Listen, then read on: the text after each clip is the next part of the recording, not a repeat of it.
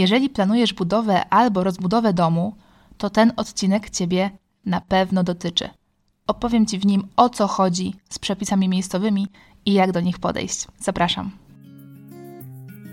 Dzień dobry, cześć. Nazywam się Maria Bladowska, jestem architektem, a to jest podcast Dom według Ciebie, czyli podcast o wszystkim, co dotyczy planowania Twojego przyszłego domu. Cokolwiek może Ci pomóc, żeby Twój projekt był lepszy, tutaj to znajdziesz. Dzisiaj odcinek o przepisach, który planowałam już dawno. E, wiedziałam, że go nagram, bo to jest jedna z takich kluczowych rzeczy, bo można nie zwracać uwagi na funkcjonalność domu, na to, żeby był zdrowy, w sensie, żeby sprzyjał naszemu zdrowiu. Można też zaprojektować dom, który będzie za drogi albo nie będzie spełniał wszystkich wymagań, ale jest taka właśnie rzecz, którą absolutnie trzeba spełnić, i to są przepisy miejscowe. To jest coś, przed czym nikt nie ucieknie, e, obojętnie jak bardzo niestarannie e, chciałby zrobić projekt. I dlatego właśnie dzisiaj e, o tym. Obiecałam Wam, że nie będzie dzisiaj nudno, więc mam taki plan, żeby opowiedzieć Wam o najpotrzebniejszych rzeczach.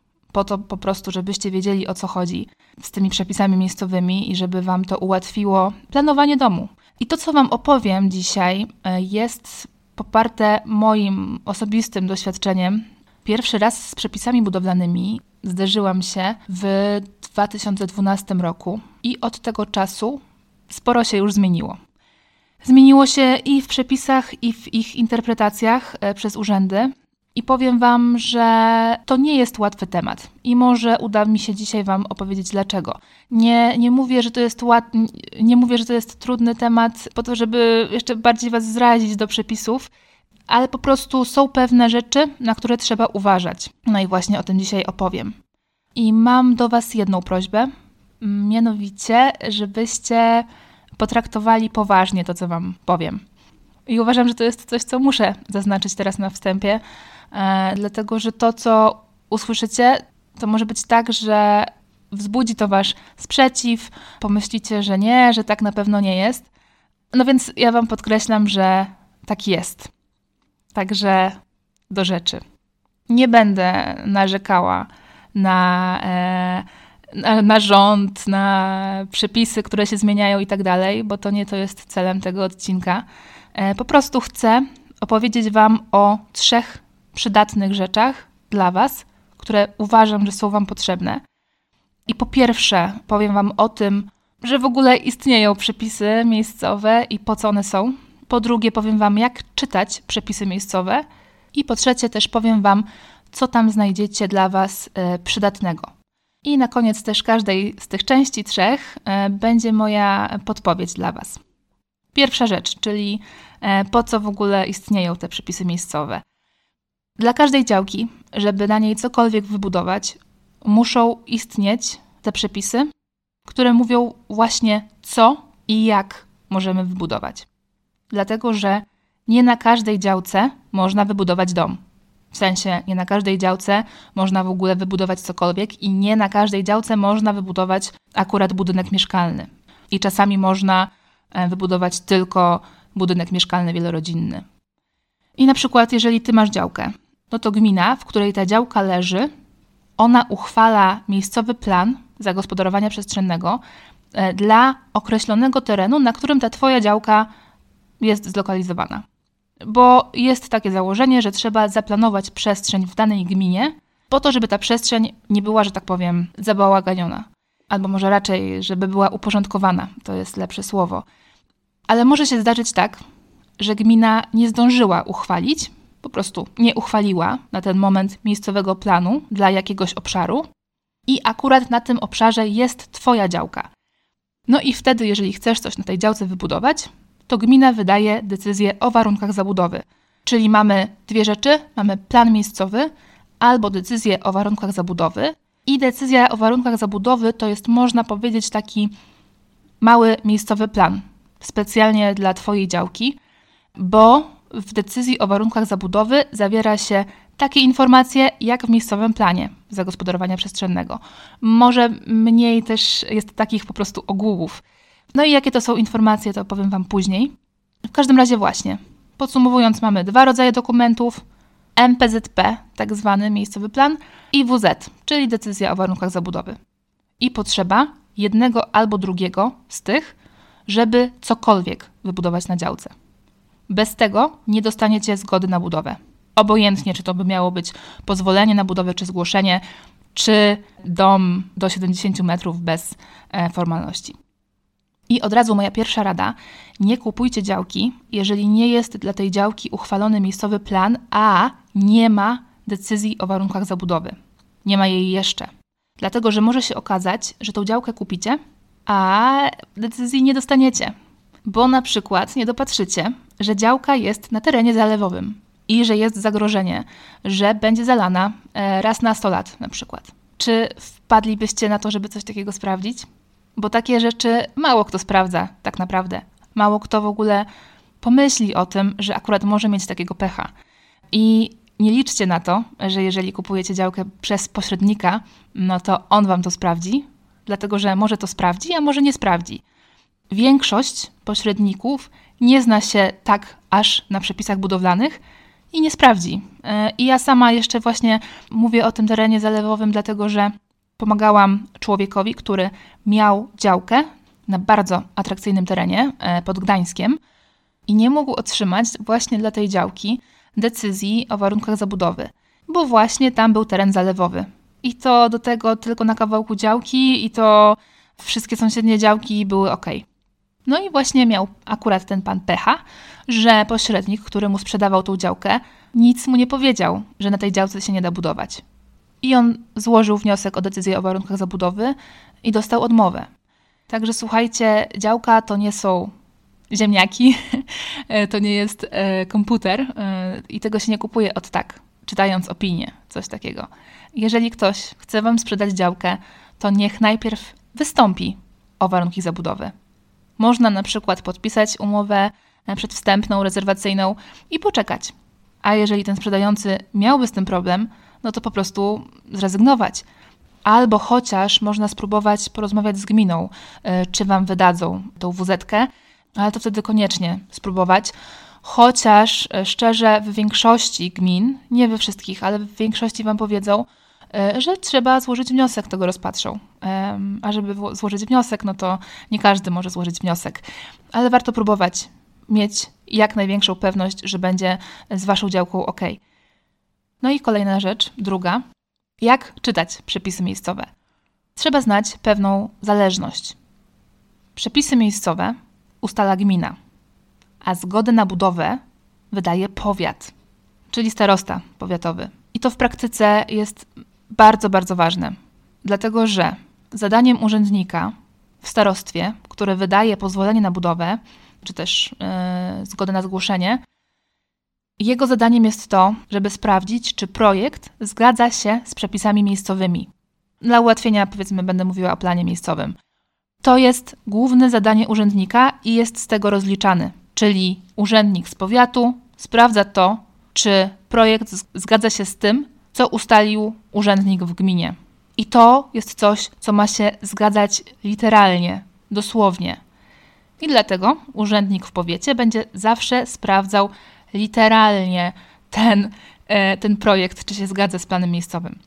I dlaczego o tym mówię? Bo wychodzą z tego różne rzeczy. E, taką pierwszą sytuacją, która mi przychodzi do głowy, to jest taki bój, który mieliśmy parę lat temu, jak e, pomagałam moim znajomym, którzy się budowali planowali się wtedy budować.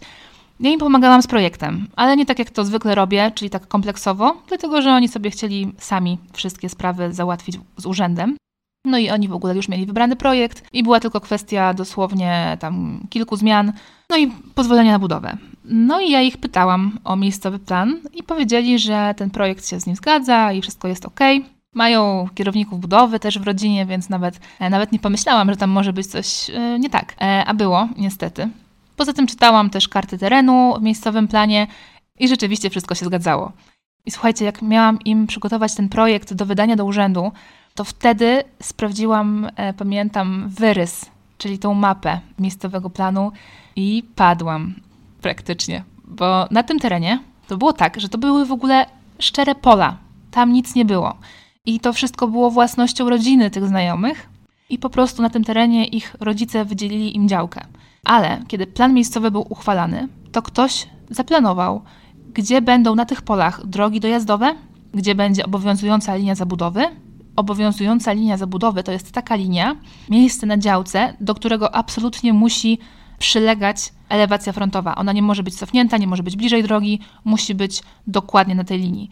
I to było widać, że tam się ktoś naprawdę pomylił, bo ta linia w ogóle była w taki sposób wyrysowana, że no nikt by tak nie zrobił.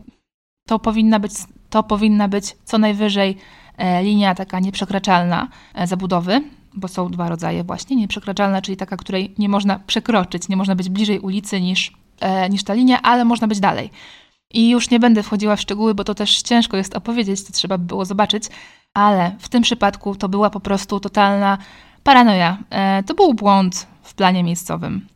I w tym konkretnym przypadku było tak, że budynek był zaprojektowany przy istniejącej drodze.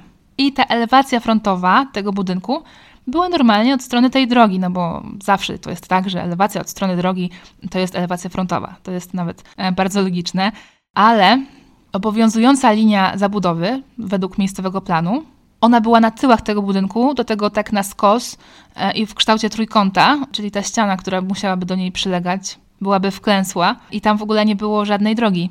I nie było drogi w planach. Tak naprawdę, tak konkretnie, była droga w planie miejscowym. I to naprawdę nieprędko będzie tam w ogóle e, zabudowane. No i do czego dążę? Mimo tego, że urzędnicy w starostwie sami przyznali, że to jest wszystko bez sensu, że to jest błąd, no to nie mogli wydać pozwolenia na budowę, bo budynek nie spełniał przepisów. A zmiana miejscowego planu to jest długa droga, kosztowna i to się owszem robi, ale dla dużych inwestycji, tak żeby to się opłacało. I też w ogóle moi znajomi byli w gminie, e, gdzie ten miejscowy plan powstał i rozmawiali o tym i w gminie tam im przyznali rację, ale formalnie nie mogli im wydać żadnego pisma, e, które by jakoś tam uratowało sytuację, no bo to by było niezgodne z planem miejscowym. Powiedzieli po prostu im, że no, był czas, bo to jest zawsze czas na zgłoszenie jakichś uwag do planu miejscowego. Nikt nie zgłosił żadnych uwag, no i poszło taki plan. Poradziliśmy sobie z tym, e, bo jak się jest architektem w Polsce, to trzeba sobie radzić z takimi sytuacjami. E, pewnie nie tylko w Polsce, no tak powiedzmy sobie szczerze, to, że to pewnie e, nie tylko u nas są takie różne kwiatki. Co nie zmienia faktu, że może być tak, że ktoś będzie w takiej sytuacji, że się nie uda. No i jeżeli chodzi o moją radę dla Was, jak czytać przepisy miejscowe.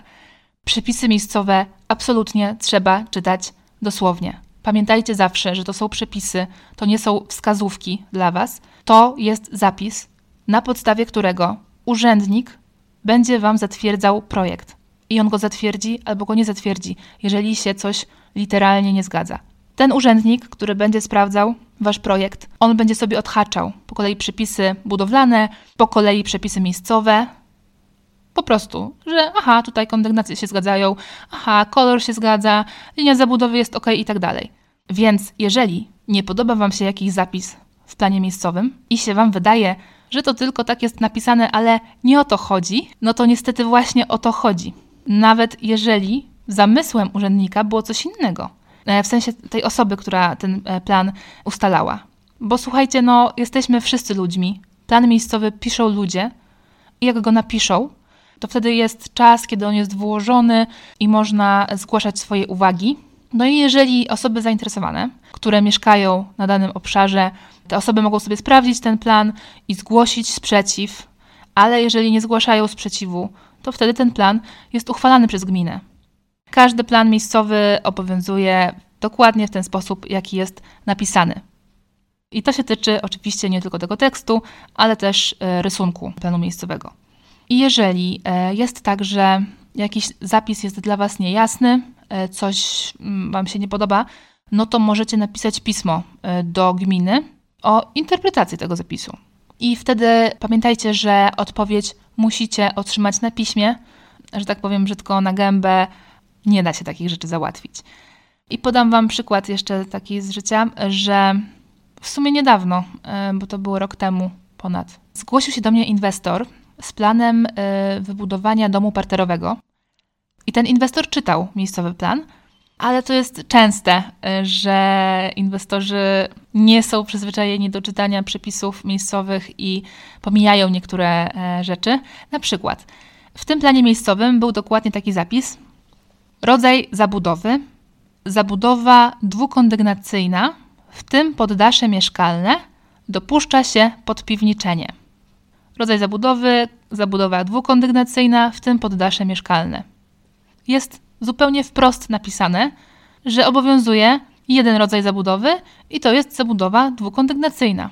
I ja w tym czasie e, właśnie rozmawiałam o tym z różnymi osobami, żeby właśnie opowiedzieć, że to jest takie trochę akurat słabe, e, że inwestor jest zmuszony, żeby wybudować dom dwukondygnacyjny, większy niż na przykład by chciał, tylko ze względu na zapis w planie miejscowym. I wszystkie osoby, z którymi rozmawiałam, e, wszystkie mówiły, że nie no na pewno to jest maksymalna liczba kondygnacji, e, a nie taka jedyna, która jest możliwa. No bo przecież to by było bez sensu. No i ja napisałam do urzędu. Oczywiście tak formułowałam tą wypowiedź moją, że, żeby zasugerować, że ta partyrówka jest dopuszczalna, że może pod poddasze nie musi być mieszkalne, tylko może być gospodarcze. E, ale no nie, gmina potwierdziła mi, że muszą być dwie kondygnacje mieszkalne e, i koniec.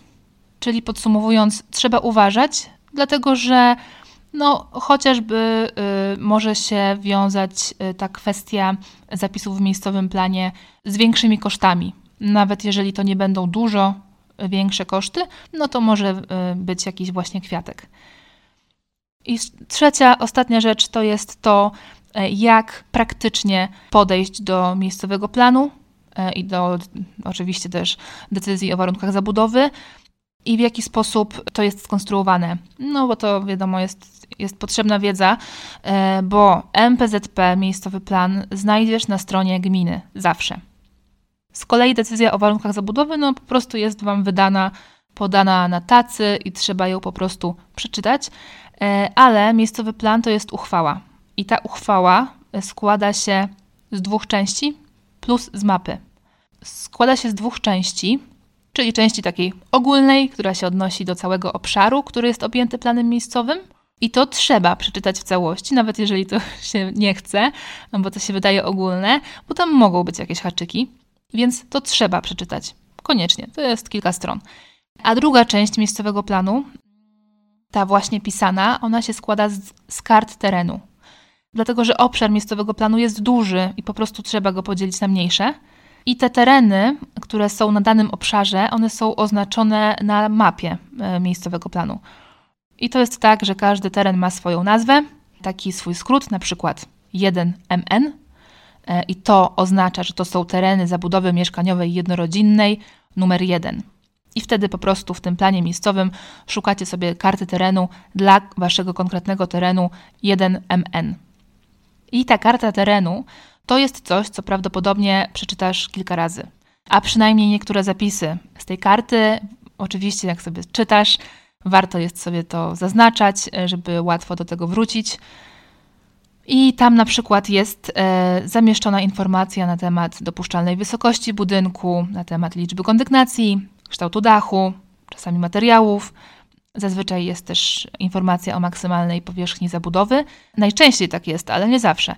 E, często jest też e, informacja o minimalnej powierzchni biologicznie czynnej, czyli to jest ten teren, gdzie jest zieleń albo woda, Chodzi o to, żeby zapewnić naturalną wegetację roślin, to się tak nazywa. No i tych wskaźników różnych jest sporo, nie w każdym planie się e, powtarzają. I te wskaźniki, one są w podobnej formie przekazane i w karcie terenu, w miejscowym planie, i też w decyzji o warunkach zabudowy. E, z tym, że tak pod kątem graficznym, e, jeżeli macie plan akurat na waszej działce, no to te, te, plany różnią się od siebie. Czasami karty terenu są w formie tabeli, czasami są pisane tekstem takim z góry na dół. To jest oczywiście mniej czytelne, ale generalnie, ale to generalnie nie ma znaczenia, bo ta struktura jest podobna. Z tym, że nowsze plany miejscowe mają więcej informacji, a jeżeli ktoś trafi na jakiś akurat stary plan miejscowy, no to tam, który jeszcze obowiązuje, to tam prawie czasami nie ma wymagań, e, tylko jakieś tam podstawowe. Tutaj już wchodzę w szczegóły, widzę, dlatego, e, dlatego już e, mniejsza z tym miało nie być nudno. Nie wiem, czy jest nudno, czy nie jest. W przyszłym tygodniu zrobię odcinek o tym, jak czytać, albo raczej, raczej co można wyczytać e, w miejscowym planie albo w decyzji o warunkach zabudowy. E, a teraz jeszcze, tak jak właśnie w poprzednich punktach, mam dla Was e, wskazówkę. Zazwyczaj wszystko, co jest Wam potrzebne do pozwolenia na budowę albo do zgłoszenia, wszystko, czego potrzebujecie, jest zapisane w przepisach miejscowych. Czyli Wasz plan miejscowy albo Wasza decyzja o warunkach zabudowy zawiera informacje o tym, jakie dokumenty formalne, jakie po prostu formalności trzeba załatwić, albo jakie uzgodnienia trzeba załatwić, takie inne niż standardowe Standardowe to są na przykład uzgodnienia z gestorami sieci, e, uzgodnienia zjazdu z drogi publicznej, takie, że tak powiem, sprawy, które zawsze trzeba załatwić. No i o tym może nie być napisane. Przez uzgodnienie mam na myśli e, zgodę właściciela albo sieci, albo właśnie jakiegoś terenu e, na budowę. Ale przepisy miejscowe zawierają informacje o dodatkowych formalnościach do spełnienia. Na przykład działka może być objęta ochroną konserwatorską albo ochroną archeologiczną. Mogą być potrzebne jakieś dodatkowe uzgodnienia, na przykład jeżeli jakiś obszar jest położony przy terenach kolejowych, no to to muszą być, y, musi być uzgodnienie z koleją. Może być na przykład konieczność jakiejś dodatkowej ekspertyzy warunków gruntowych albo konieczność inwentaryzacji zieleni, y, czyli chodzi o to, żeby spisać drzewa, które istnieją na, tym, na, na danej działce, y, żeby zmierzyć pnie tych drzew, takie rzeczy.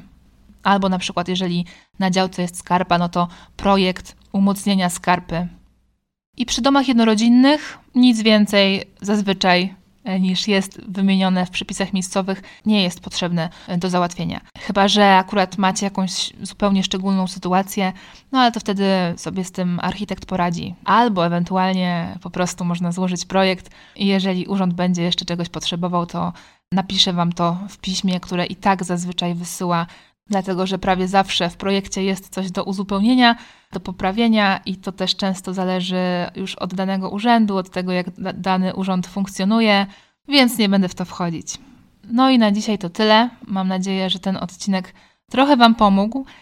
O tych rzeczach warto wiedzieć i tak podsumowując, co warto, żebyście zapamiętali z tego odcinka, to jest to, żeby po pierwsze, jeżeli nie ma dla działki miejscowego planu, to nie kupować działki bez wydanej decyzji o warunkach zabudowy. Druga rzecz to jest, żeby czytać plan miejscowy albo decyzję o warunkach zabudowy uważnie i pamiętać, że to są przepisy, a nie są to wskazówki, czyli czytać dosłownie. No i trzecia rzecz to właśnie, żeby użyć tych przepisów jako przewodnika, co jest do załatwienia do pozwolenia na budowę i sobie to po prostu odhaczać. A za tydzień opowiem Wam o zapisach w miejscowym planie albo w decyzji o warunkach zabudowy, tak żeby Wam się łatwiej czytało Wasze przepisy miejscowe, te konkretne, e, dla Waszej działki. Także jeżeli kogoś z Was to czeka, że będzie czytał przepisy miejscowe, albo jeżeli już czytał i nie do końca się w to zagłębił, trochę to jest niejasne, no to zapraszam do następnego odcinka. I też zapraszam Cię w tym miejscu na mojego Instagrama Dom Według Ciebie, bo robi się na nim ciekawie. Pokazuję tam takie rzeczy, które, których tutaj w podcaście nie da się pokazać, dlatego że pokazuję tam projekty y, i błędy w projektach i myślę, że można się na tych błędach sporo nauczyć i też wyczulić, czego unikać. No i jeżeli nie subskrybujesz jeszcze tego podcastu, to zapraszam Cię do tego, zachęcam, e, dlatego że dzięki temu nie przegapisz kolejnych odcinków. Kolejny odcinek będzie w poniedziałek o 7 za tydzień, a ja już się żegnam. Do usłyszenia. Pozdrawiam Cię, cześć.